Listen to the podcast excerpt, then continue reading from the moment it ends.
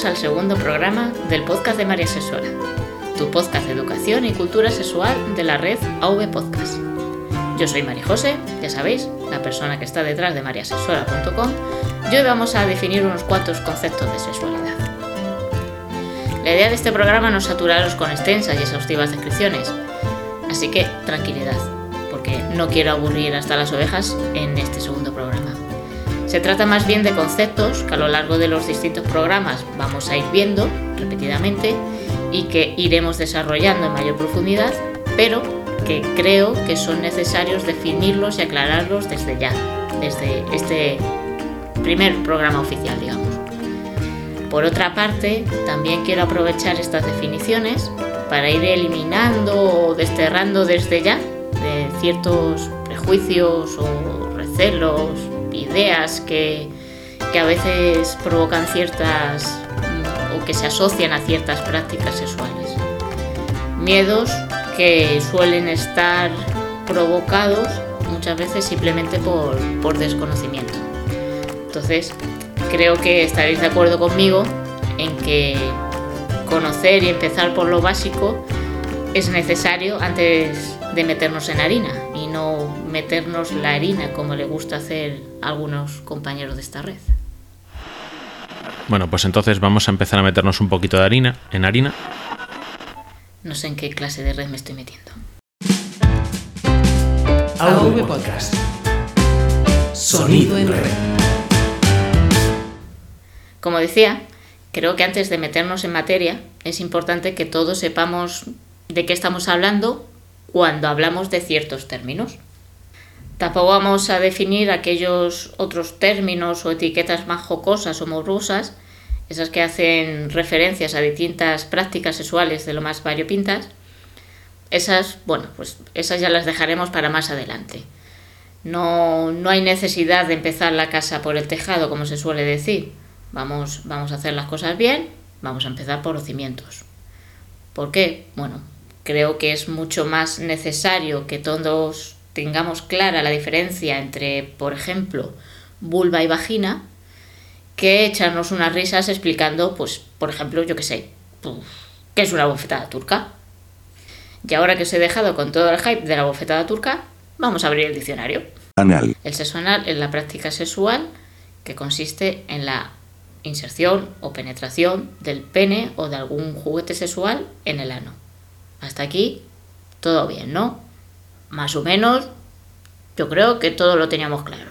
Bien, pues ahora vamos con la parte que parece que no todos tienen clara.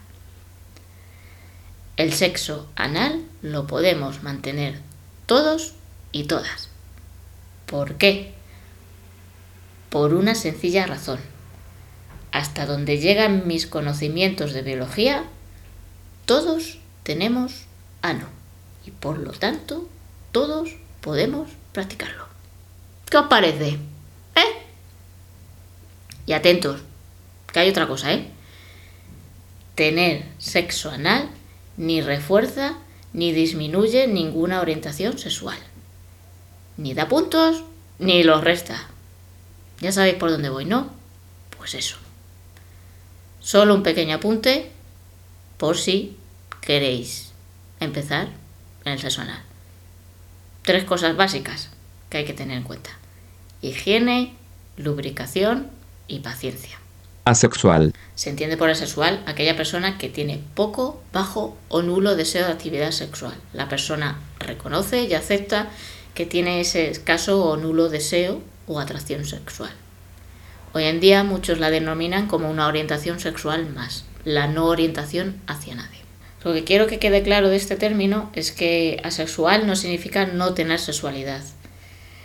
No quiero que os quedéis con la idea o la asociación de que asexual es igual a, no sexual, porque no es así. No recuerdo si lo dije o no en el primer programa, pero los seres humanos somos sexuados, todos. La sexualidad forma parte de nosotros. El problema es que se confunde y se reduce la sexualidad al sexo, al fornicio. Y eso es un grave error. La sexualidad implica eh, factores biológicos, psicológicos, eh, son deseos, fantasías, placer, erotismo, es ser humano. ¿Y qué pasa? Que cada ser humano, cada persona es un mundo y cada cual crea, construye y vive su sexualidad a su manera. Y la sexualidad es una forma, como otras muchas, de vivir esa sexualidad.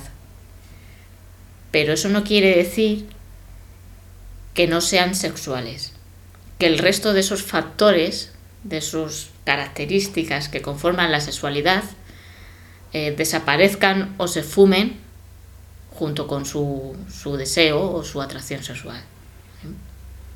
Si queréis profundizar más sobre si asexual o no es el término más correcto porque puede llevar a ese error que os decía de asociarlo a no sexual o aprender más sobre qué es la sexualidad y lo que quiere decir, os animo a leer en un artículo que escribió hace poco, hace nada, la sexóloga Valerie Tasso para Mujer Hoy. Os pondré el enlace en las notas del programa y bueno, os animo a leer ese y cualquier otro artículo suyo, porque puedes estar más o menos de acuerdo con, con sus opiniones, pero siempre te va a hacer reflexionar. Y eso para mí creo que es lo más importante. BDSM. BDSM es un término que agrupa un conjunto de prácticas sexuales regladas y consensuadas. Dato importante. Si no están pactadas, si no están regladas, no estamos hablando de BDSM. En concreto, BDSM son las siglas formadas por B de bondage. El bondage es la inmovilización o limitación de movimientos de otra persona a través de ataduras o amarres.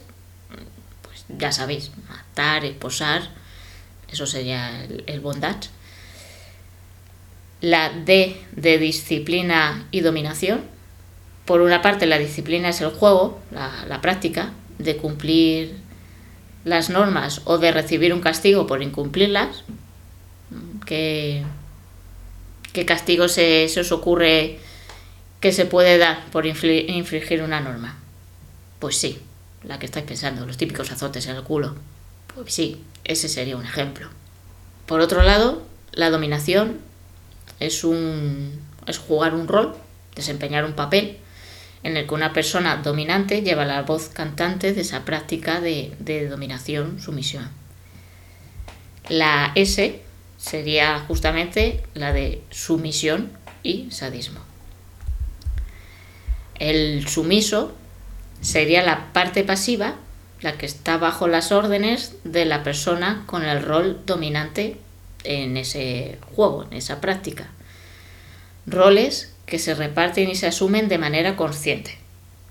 En realidad, la persona que adopta el rol de sumiso es quien realmente tiene el poder, porque es quien tiene la última palabra, es eh, la persona que decide hasta dónde se llega y cuándo se para, si es que hay que parar o finalizar el juego. También son roles que se pueden intercambiar cuando se desee, aunque bueno, pues hay personas que prefieren representar siempre el mismo, el mismo papel, pero se pueden cambiar. El sadismo es el placer que se genera al humillar, al, provocar dolor o producir algún tipo de malestar en la otra persona. Y por último, la M sería de masoquismo, que es la otra parte, es la, es la parte de recibir el placer de ser humillado, de ser el receptor de esas acciones que causan, que causan dolor o cualquier otro tipo de, de malestar. Creo que esta parte de sumisión, dominación, sadismo, masoquismo es la que puede chirriar más o sonar un poco más fuerte. Pero vuelvo a repetir que son prácticas que se realicen de manera consensuada. Es decir, esto no es un quedamos y nos damos de hostias. No, ¿vale? Ni mucho menos. Esto es un quedamos, nos sentamos, vemos e imaginamos qué vamos a hacer, cómo lo vamos a hacer, que ya de por sí esta planificación pues genera su, su morbo. Y también vamos a ver, vamos a sentarnos y vamos a ver hasta dónde estamos dispuestos a llegar ¿Y cómo lo vamos a parar si, si no nos gusta o, o no estamos cómodos o resulta que no era lo que esperábamos? Es decir, hay un consenso. Bolas chinas. Las bolas chinas. Las bolas chinas son conocidas también como bolas Benhua. Generalmente son dos bolas unidas por un cordón, aunque puede ser solo una. Y en el interior de esa bola o de esas dos bolas, pues contiene otra más pequeña y pesada que oscila con el, con el movimiento. Son de uso vaginal, se, se introducen por la vagina como, como si fuera un tampón y se utilizan para ejercitar el suelo pélvico. ¿Qué pasa con las bolas chinas? Pues que se han hecho muy populares y mucha gente piensa que, que es un juguete erótico más. Bueno, vale. Cada uno lo puede utilizar como quiera. Y si lo quiere introducir como parte del juego sexual, pues, adelante. Pero mm, ya aviso que, que gustirrinín, lo que se dice gustirrinín, pues no dan. Vamos, que no están pensadas para disfrutar con ellas, sino para hacer ejercicio con ellas. Pero bueno, sea como sea, si se quiere, independientemente del, del uso que se le quiera dar, lo que no hay que hacer es confundirlas con las bolas TAI o anales. Bolas Tai. Las bolas TAI o anales, como os podéis imaginar, son de uso anal. ¿vale? Son una tira de bolas, normalmente van de 3 a 10, creciendo en tamaño, y finalizan con una anilla para facilitar la, la extracción de las mismas y evitar así pues mm, una posible pérdida en el lado oscuro. El clítoris. El clítoris es el órgano sexual femenino cuya única función es proporcionar placer. Repito, su única función es la de proporcionar placer. Así que por favor, usadlo. Sacarle partido, que está ahí por algo. ¿Vale? Utilizadlo. Aunque muchos piensan que es un botón, que es tan solo lo que se ve, lo que está en la superficie, no es así. Lo que está en la superficie, lo que, lo que vemos, sería la, tan solo la capucha o glande. Sería solo la parte que se encuentra visible, que estaría en la parte superior de los labios menores o internos. Pero esa parte visible es solo la décima parte de su tamaño real. Lo que vemos es solo la punta del nexo de unión entre sus dos raíces. Pero es que además, aparte de sus dos raíces, que, que son, que serían como una V invertida, cuenta con dos bulbos de tejido eréctil que se hinchan también con el flujo sanguíneo, creando una zona erógena alrededor de la uretra y de la vagina. Como estoy seguro de que a más de uno le acabo de descubrir todo un mundo lleno de raíces y bulbos, bueno, tranquilidad, que no cunda el pánico tampoco, otra vez, ¿eh? Pondré una foto de cómo es un clítoris completo para que, le, para que lo veáis y le podráis presentar vuestros respetos. Consolador. No se han encontrado resultados para esta entrada. Quizá quiso decir dildo.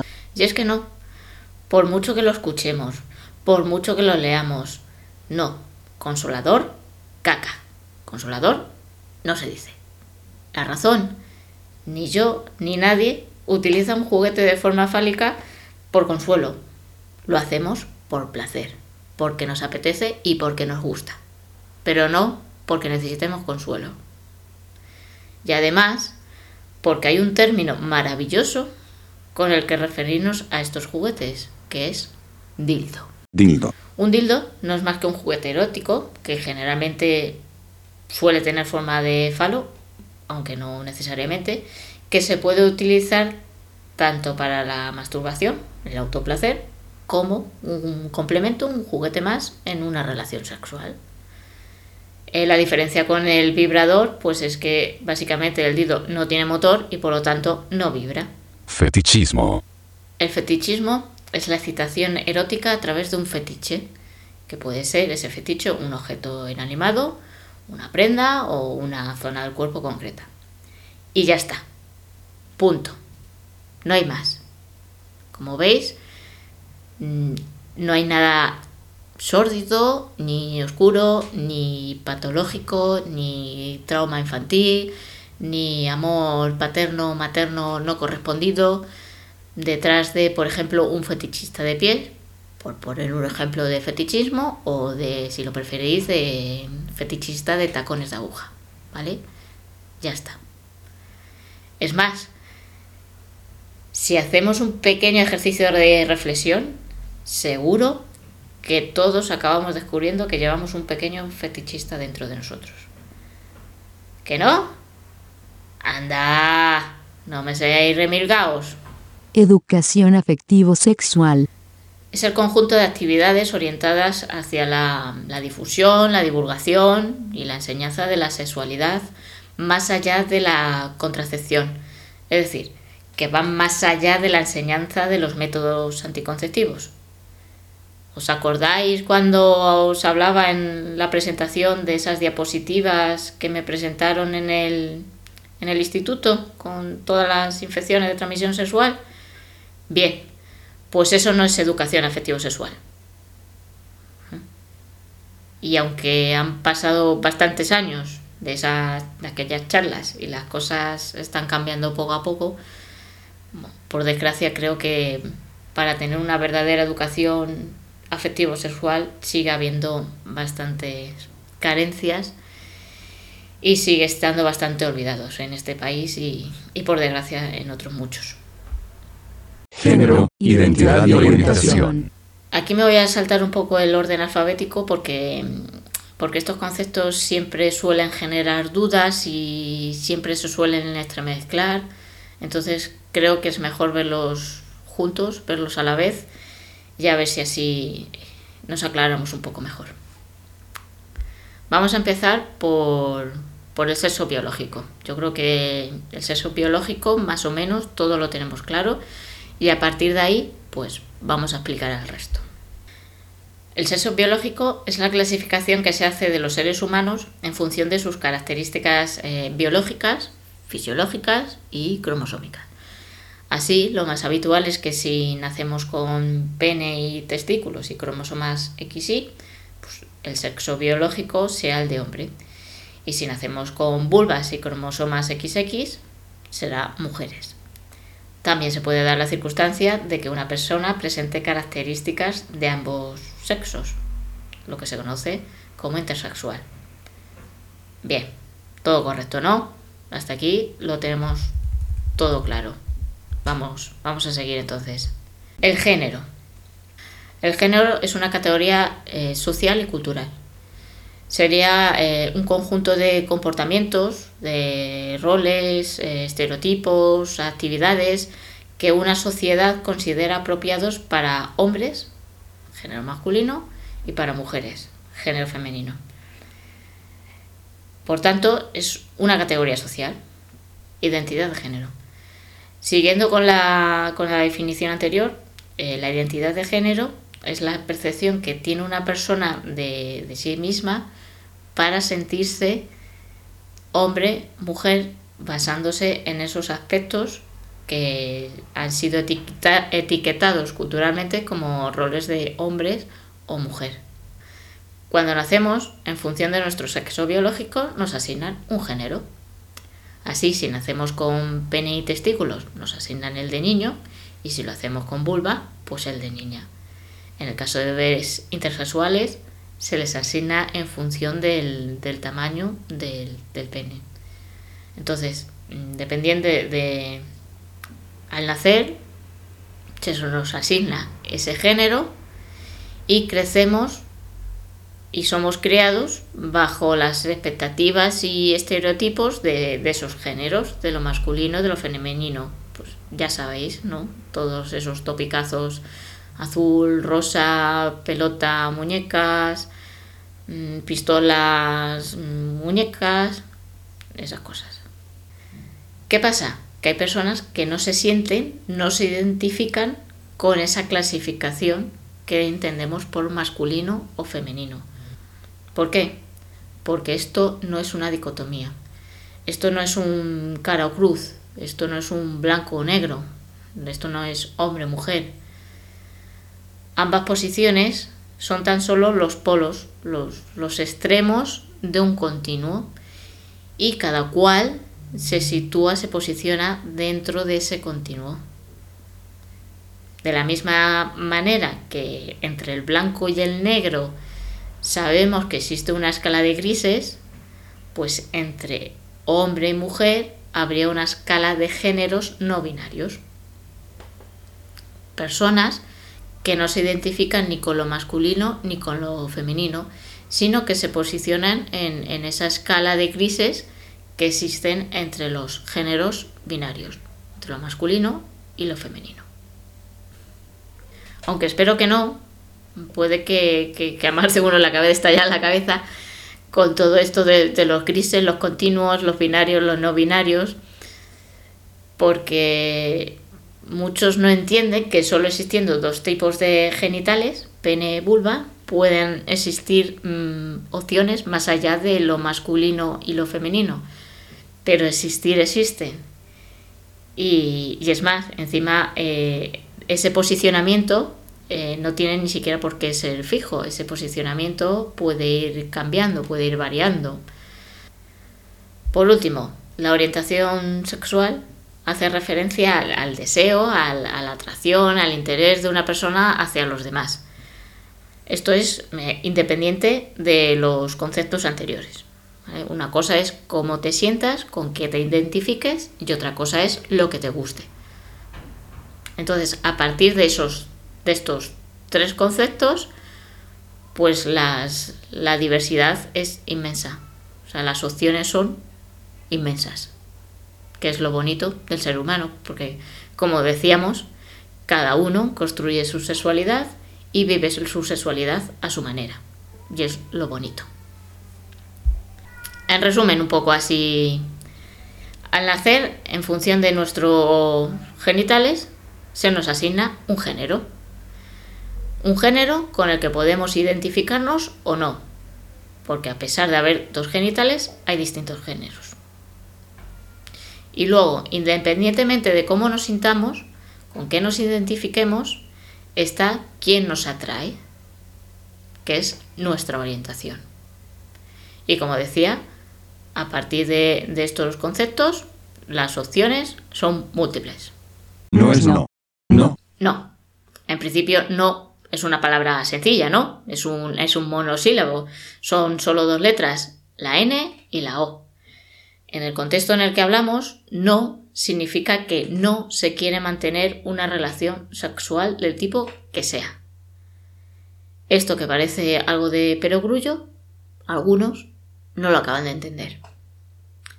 Entonces, el consentimiento sexual se da cuando una persona de manera libre, es decir, sin, sin coacciones, sin, sin, amenazas, sin violencia o cualquier otra circunstancia que, limite su, su libertad, y de forma consciente acepta mantener una relación sexual. Si no se dan estas circunstancias, si no se da de manera libre y consciente, no estamos hablando de consentimiento sexual. Otra característica del consentimiento que se nos suele olvidar es que es modificable.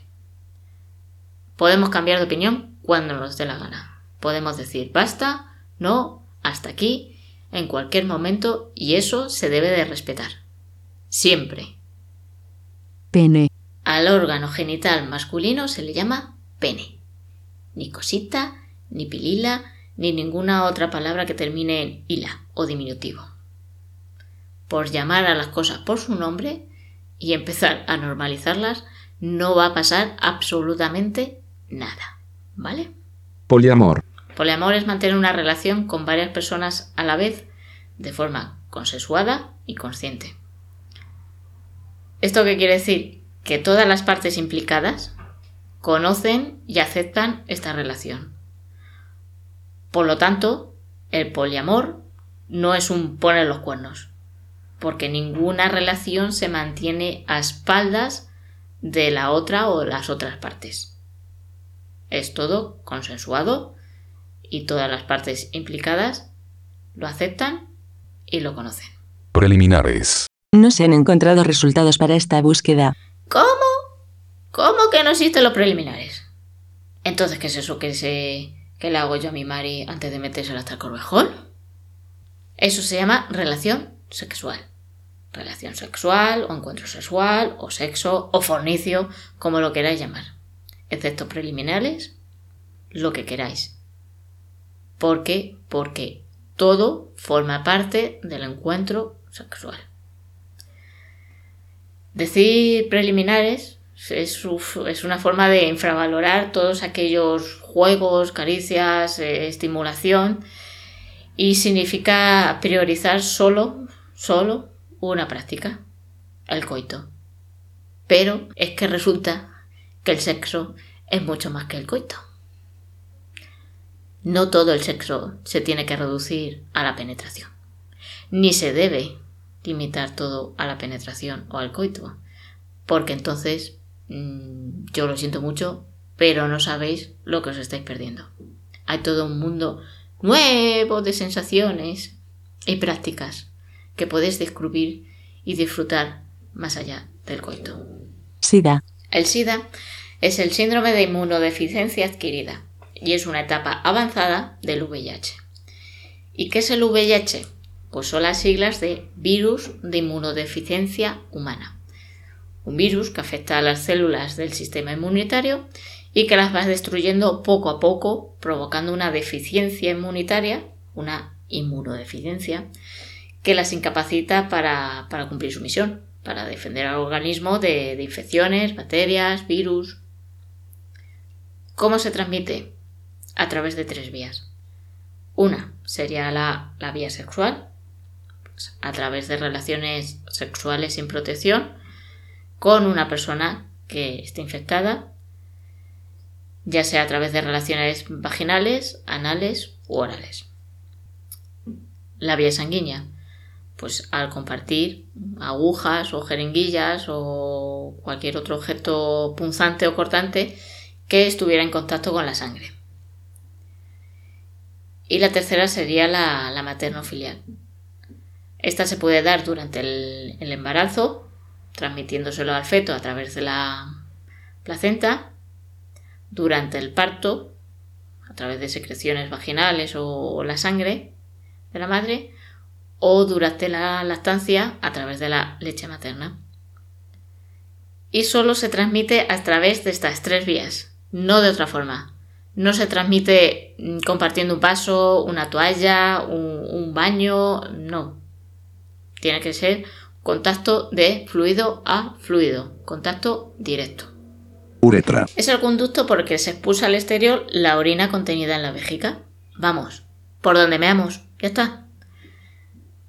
Esto, que en el caso de los hombres, pues parece muy evidente, en las mujeres mm, se confunde y lo mezclan con la vagina.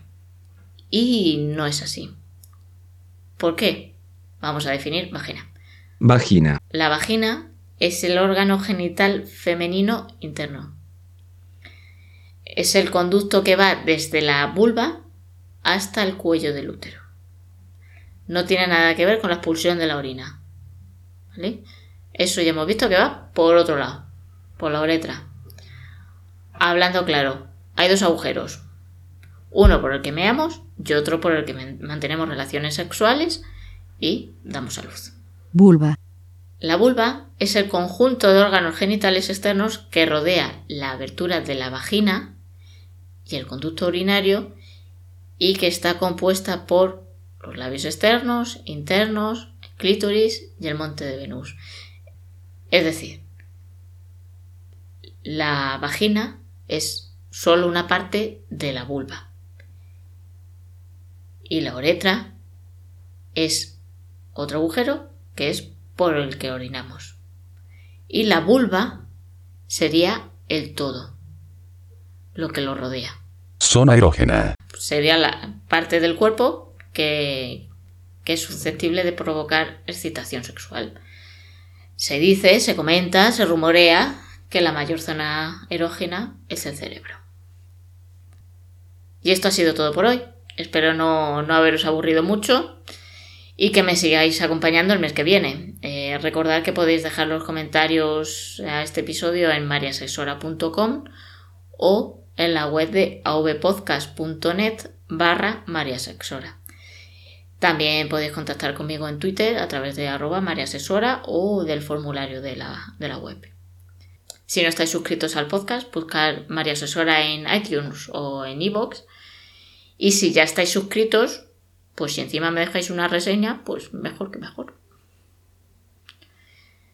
Y por último, pues deciros que todos estos audios están disponibles gracias al hosting de NeoDigit. Bueno, y yo creo que ya que tenemos los conceptos claros, hemos cerrado el diccionario, lo tenemos más o menos consensuado. Por no dejaros ya con el hype, yo creo que puedo aplicar lo que es una bofetada turca, ¿no? Bueno, la verdad es que una bofetada turca no es más que no es más ni menos que AV Podcast. Sonido en red.